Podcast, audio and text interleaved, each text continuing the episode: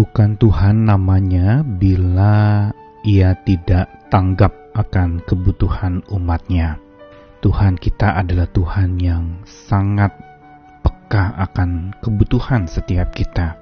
Ia sangat menangkap maksud-maksud dari hati kita yang tersembunyi yang tidak dapat kita ungkapkan. Dan bukti dia menanggapi apa yang menjadi kebutuhan kita adalah dia bertindak mengambil sebuah langkah untuk supaya kita tidak terlalu larut di dalam pergumulan hidup yang berat, dalam kesengsaraan yang tidak mudah diselesaikan, dan dalam penderitaan yang mendera hidup kita. Satu hal yang pasti adalah bahwa Roh Tuhan, Roh yang tentu saja sama dengan Tuhan, punya daya tanggap terhadap sesuatu terhadap apa yang terjadi menimpa umat Tuhan, maka roh itu pun bertindak. Dia bukan saja mampu menggerakkan, tapi dia juga mampu membuat seseorang itu bergerak dan juga melakukan langkah-langkah selanjutnya. Sekali roh itu memimpin, maka ia tidak pernah akan berhenti menuntun. Dia akan selalu berkarya tuntas, berkarya lengkap, berkarya untuk melengkapi pula orang-orang yang secara khusus dipilihnya.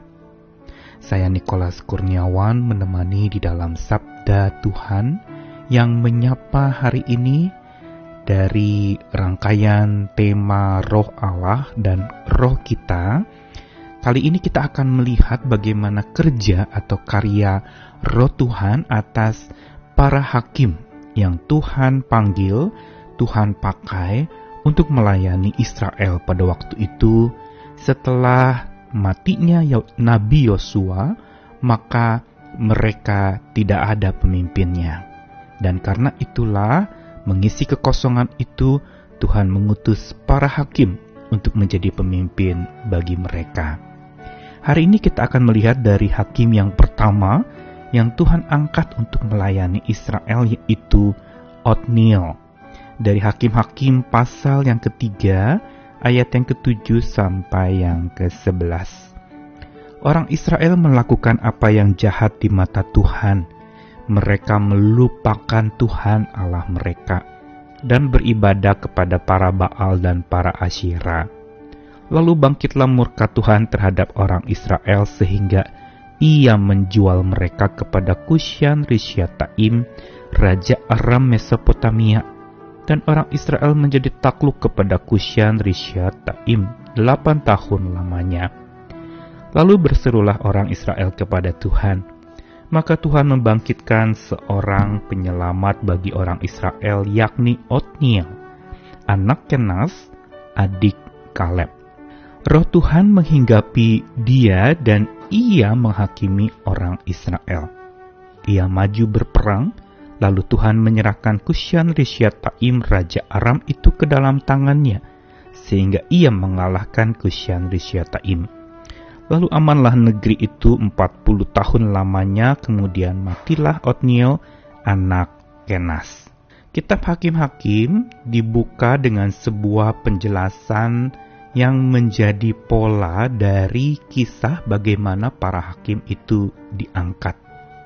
Selalu bila Tuhan membangkitkan seorang hakim bagi orang Israel dan Tuhan menyertai hakim itu untuk menyelamatkan Israel, selama hakim itu hidup dan Tuhan berbelas kasih mendengar rintihan mereka, maka mereka selamat.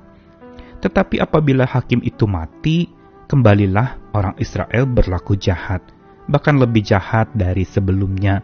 Mereka mengikuti Allah-Allah lain, beribadah kepada berhala, dan sujud menyembah kepadanya. Pola seperti ini terjadi di dalam rangkaian para hakim yang Tuhan angkat. Setiap hakim hidup, maka Israel selamat. Tapi ketika hakim itu mati, maka Israel kembali lagi sekarat melakukan hal-hal yang tidak berkenan di hadapan Tuhan. Bagaimana dengan peran roh Allah yang berkarya di dalam diri para hakim? Di dalam kisah hakim pertama yang diangkat oleh Tuhan yaitu Otniel, kita lihat bahwa roh Tuhan tadi dikatakan menghinggapi Otniel dan Otniel menghakimi orang Israel. Lalu Otniel maju berperang sehingga ia mengalahkan Kusyan Rishyataim itu. Dan negeri itu pun 40 tahun lamanya mengalami keamanan luar biasa selama dan selagi Otniel hidup. Apa yang kita dapatkan dari kisah ini? Ketika Tuhan mendengarkan akan setiap seruan orang Israel menunjukkan bahwa Tuhan itu sangat tanggap. Dia maha tanggap terhadap kebutuhan orang percaya, umat yang mengasihi Tuhan. Dan karena ia tanggap maka dia mengutus roh Tuhan untuk hinggap atas orang pilihannya. Dalam hal ini adalah Otniel. Apa tujuan roh Tuhan itu hinggap atas diri Hakim O'Neill?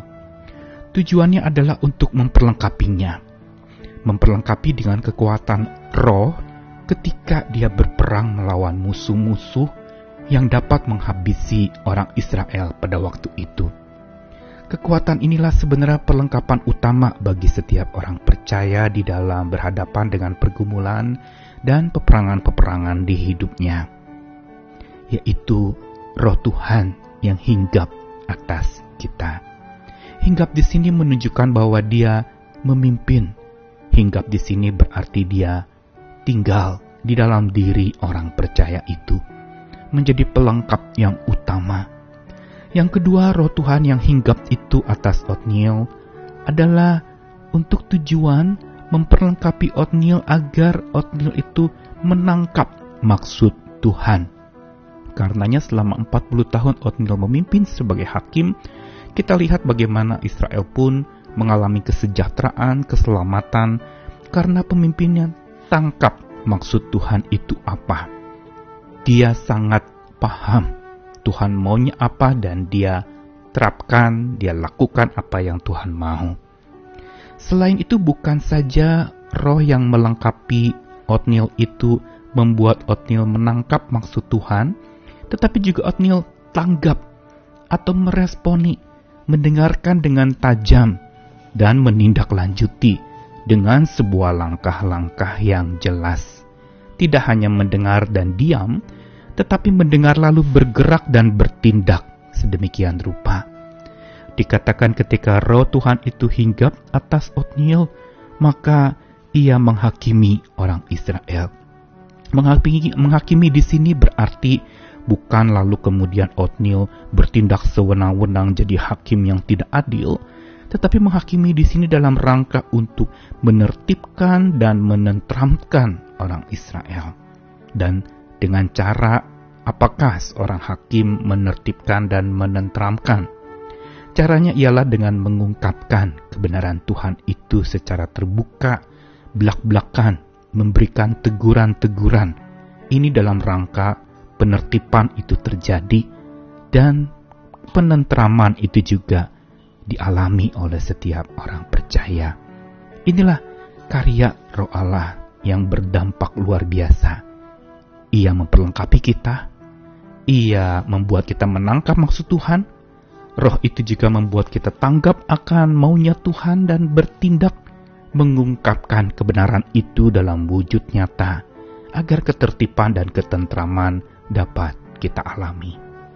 Di hari-hari ini ketika kita sedang mengalami begitu banyak pergumulan, mintalah roh Tuhan tetap tinggal di dalam hati kita, agar kita diperlengkapi untuk menangkap maksud Tuhan di balik semua apa yang terjadi ini, dan membuat kita juga tanggap meresponi Tuhan dengan tepat, serta kita juga mengungkapkan kebenaran di tengah-tengah kondisi yang sedang tidak tertib dan tidak tentram ini. Roh Allah membantu kita, karena itu mohonlah kepadanya untuk memenuhi hidup kita senantiasa. Selamat tanggap dan selamat menangkap maksud Tuhan lewat semua yang terjadi. Amin.